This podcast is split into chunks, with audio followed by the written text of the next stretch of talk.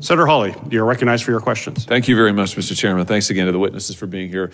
Mr. Secretary, nice to see you. I didn't get to visit with you last time, so let's let's start with you.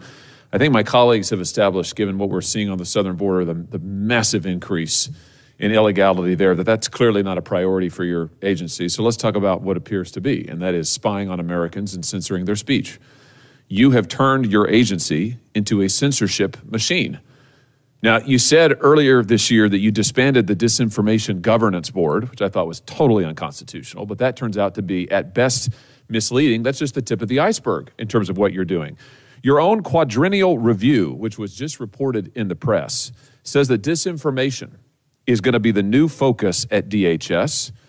The Quad Review says that DHS plans to target, I'm quoting now, inaccurate information domestically on a wide array of subjects, including, quoting, the origins of the COVID 19 pandemic, the efficacy of COVID 19 vaccines, racial justice, U.S. withdrawal from Afghanistan, and the nature of U.S. support from, for Ukraine.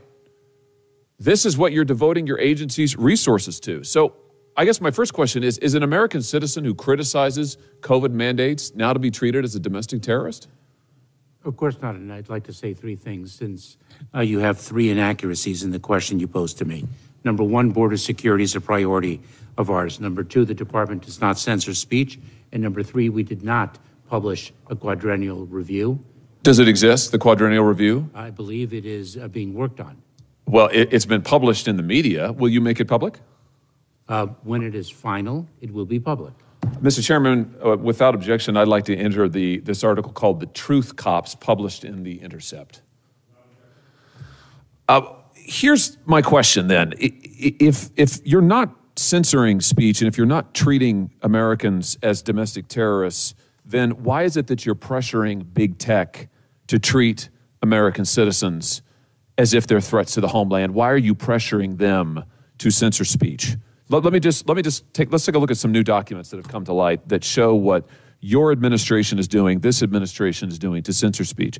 Let's take a look at this email from July 16th, 2021. It's over my shoulder here. Facebook emailing HHS saying, I know our teams met today to better understand the scope of what the White House expects from us on misinformation going forward. Are you familiar with that email? No. Let's try another one. And if I should, how about hold on, hold on, that, that, that hold on, uh, hold on, hold on, hold, hold on. Uh, we'll get to that. You're not familiar with this, all right? Let's try a different one. Here's one from July 20th, 2021. The White House emails Facebook saying, any way we can get this pulled down. 46 seconds later, Facebook responds, yep, we're on it. Are you familiar with that email? No. Okay, how about how about this one? July 23rd, 2021. Facebook employee writes to HHS, says, Thank you for taking the time to meet today. Wanted to make sure you saw the steps we took just this past week to adjust policies and what we are removing with respect to misinformation. Are you familiar with that one? Uh, Senator, we do not instruct. Just, just yes, just yes or no. Uh, no, because I'm the okay. secretary of DHS. Well, I'm asking you that because it's funny you say that a federal judge has just found, as a finding of fact, Mr. Secretary, that your office, and I'm going to quote now, is supervising the nerve center of federally directed censorship. It's a federal judge and a federal lawsuit. You are supervising the nerve center of federally directed censorship. Here's another email, August 20th, 2021.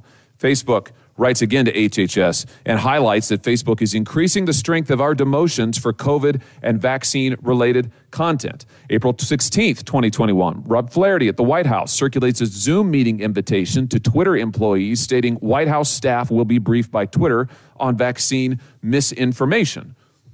We have example after example of this administration, coordinated apparently, according to a federal court, by your agency, pressuring, coercing social media companies to engage in censorship.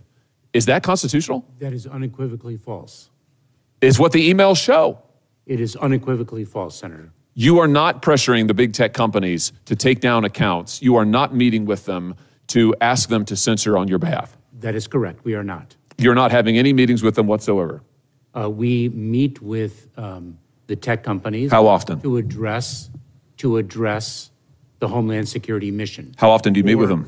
For example, for example, online child sexual exploitation is a scourge in this country, and we have an obligation to address it. You're saying that, that no one in your office has ever met with, coordinated, or otherwise engaged in any contact with a social media company in which you spoke to them about vaccine mandates, about uh, COVID mask mandates, about the withdrawal from Afghanistan, about the, with, about the current uh, U.S. involvement in Ukraine. None of that has ever happened. I, I don't know what you're referring to, Senator, and I can Read the emails. and I can tell you this. Well, you've you've actually cited emails outside of our department, but if I've cited a federal judge who says your department is engaged in supervising the nerve center of federally directed censorship. Here's my point, Mr. Secretary. It has been established for years in this country, as you very well know because you're a lawyer, that the federal government may not use private third parties to engage in activities that are unconstitutional. That's exactly what you and this administration are doing. You are leveraging